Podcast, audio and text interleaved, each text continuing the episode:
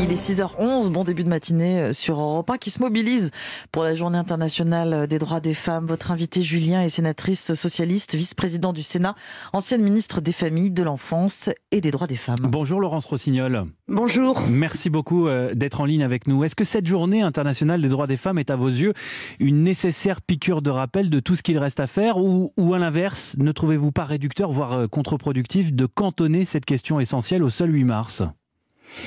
Écoutez, c'est bien qu'il y ait un 8 mars, parce que c'est d'abord une journée internationale des droits des femmes et ça permet de rappeler que la condition des femmes elle est universelle et que sur toute la planète les femmes sont à des degrés divers victimes de la même violence, des mêmes inégalités, des mêmes discriminations. Et c'est une journalité c'est une journée de solidarité à l'égard de celles qui sont particulièrement exposées. Et cette année, là où les droits humains sont bafoués, là où il y a la guerre, il faut dédier cette journée du 8 mars aux femmes ukrainiennes, aux femmes ouïghours et aux femmes afghanes, qui toutes trois, parmi toutes les autres, ont, sont dans la guerre, dans les dictatures, dans la, le génocide.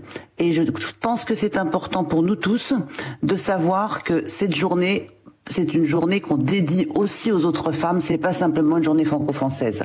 Alors après, bien sûr, c'est l'éternelle question, est-ce que le 8 mars devrait pas avoir lieu tous les jours? Si, bien sûr, mais c'est un moment important parce que c'est le moment aussi, on ramène les chiffres, on reparle de la condition des femmes.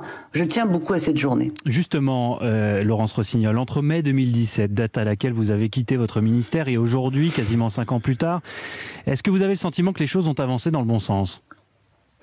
Oui, elles ont avancé. Et elles ont avancé d'abord du fait de la mobilisation des femmes. C'est le, c'est MeToo qui a, tout changé. Il y a une nouvelle page qui s'est ouverte avec le mouvement MeToo et l'onde de choc qu'il a euh, provoqué dans de nombreux pays et en particulier aussi en France. Et depuis 2017, la conscience féministe, la revendication des femmes se disant féministes a changé grâce à MeToo. Il y a eu des manifestations importantes en France pour le 25 novembre euh, contre les violences faites aux femmes et on voit très bien que notre société d'abord, elle, la société, a une prise en compte qui est nouvelle.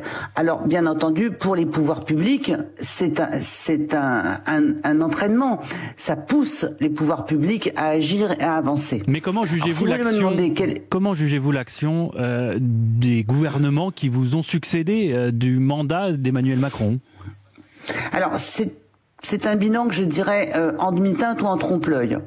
Euh, en demi-teinte parce que aucun gouvernement n'aurait pu euh, résister à la poussée de la mobilisation des féministes, des associations et de la société, de l'opinion tout simplement. Et donc des choses ont été faites, bien entendu. Mais depuis 25-30 ans, des choses sont faites par les gouvernements successifs. Chaque gouvernement essaye d'accompagner une société qui évolue sur euh, ces sujets. Donc il y a de ce point de vue-là des avancées qui ont été faites. Elles sont insuffisantes. Et puis il y a quand même des fautes morales. Les fautes morales, c'est d'avoir par exemple bah, la faute morale du gouvernement Macron, c'est d'avoir traité avec beaucoup d'insouciance, euh, de négligence, la mise en cause d'un de ses ministres dans une affaire de viol. Je pense à l'affaire Hulot. Personne n'a oublié que euh, le président de la République avait fait savoir que la mise en cause de Nicolas Hulot, hmm. l'un de ses principaux ministres, l'avait laissé de marbre. Et c'est à ce moment où le gouvernement envoie des signaux très contradictoires à la société. D'un côté, il dit être mobilisé contre les violences sexuelles, et en même temps, il est très complaisant à l'égard d'un des siens sur les violences sexuelles. Et puis la deuxième chose qui a insuffisamment avancé, j'en dis juste un mot, c'est que la, la représentation du pouvoir reste et demeure une représentation exclusivement masculine. Un président de la République, un Premier ministre, un président de l'Assemblée nationale, hmm. un président de groupe, un chef de parti. De ce point de vue-là, on piétine. Il y a encore voilà des, le, des progrès à faire de ce côté-là. Ce sujet de l'égalité euh, homme-femme, Laurence Rossignol, est perçu par près de 80% euh, des Français comme important, voire prioritaire pour la présidentielle. Alors comment expliquez-vous que ces questions soient totalement absentes du débat, que les candidats ne s'en emparent pas? C'est effectivement euh, assez euh, contradictoire. Et je pense que c'est peut-être un, un, des symptômes du décalage qu'il y a dans cette élection présidentielle entre les aspirations des Français, l'égalité femmes-hommes, mais qui renvoie aussi à des questions, par exemple, de pouvoir d'achat. Quand on dit qu'il faut augmenter le SMIC, c'est pour tous, mais 62% des personnes au SMIC sont des femmes. Donc augmenter le SMIC, c'est réduire les inégalités salariales, par mmh. exemple.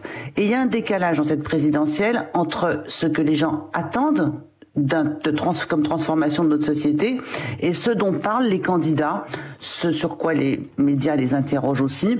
Et effectivement, une partie des candidats a pendant plusieurs mois mis le focus sur les questions d'identité, euh, de cohabitation en France entre les différentes euh, les différents Français selon leurs origines, alors que c'est pas ça qui intéresse les Français. Ce qui intéresse les Français, c'est progresser dans l'égalité, c'est vivre mieux tous ensemble. Et vivre mieux tous ensemble n'est pas le sujet de cette présidentielle. Maintenant, en plus, on a le conflit euh, en, Ukraine qui écrase tout. Et euh, les, guerres écrasent les femmes. C'est une c'est une constante. Et j'ai peur effectivement que cette guerre-là écrase le sujet dans euh, la campagne présidentielle. Merci beaucoup Laurence Rossignol sénatrice socialiste de l'Oise vice-présidente du Sénat d'avoir répondu à nos questions en ce 8 mars journée je le rappelle internationale des droits des femmes. C'est important. Excellente journée à vous et, et à bientôt sur Europe 1 Merci, au revoir.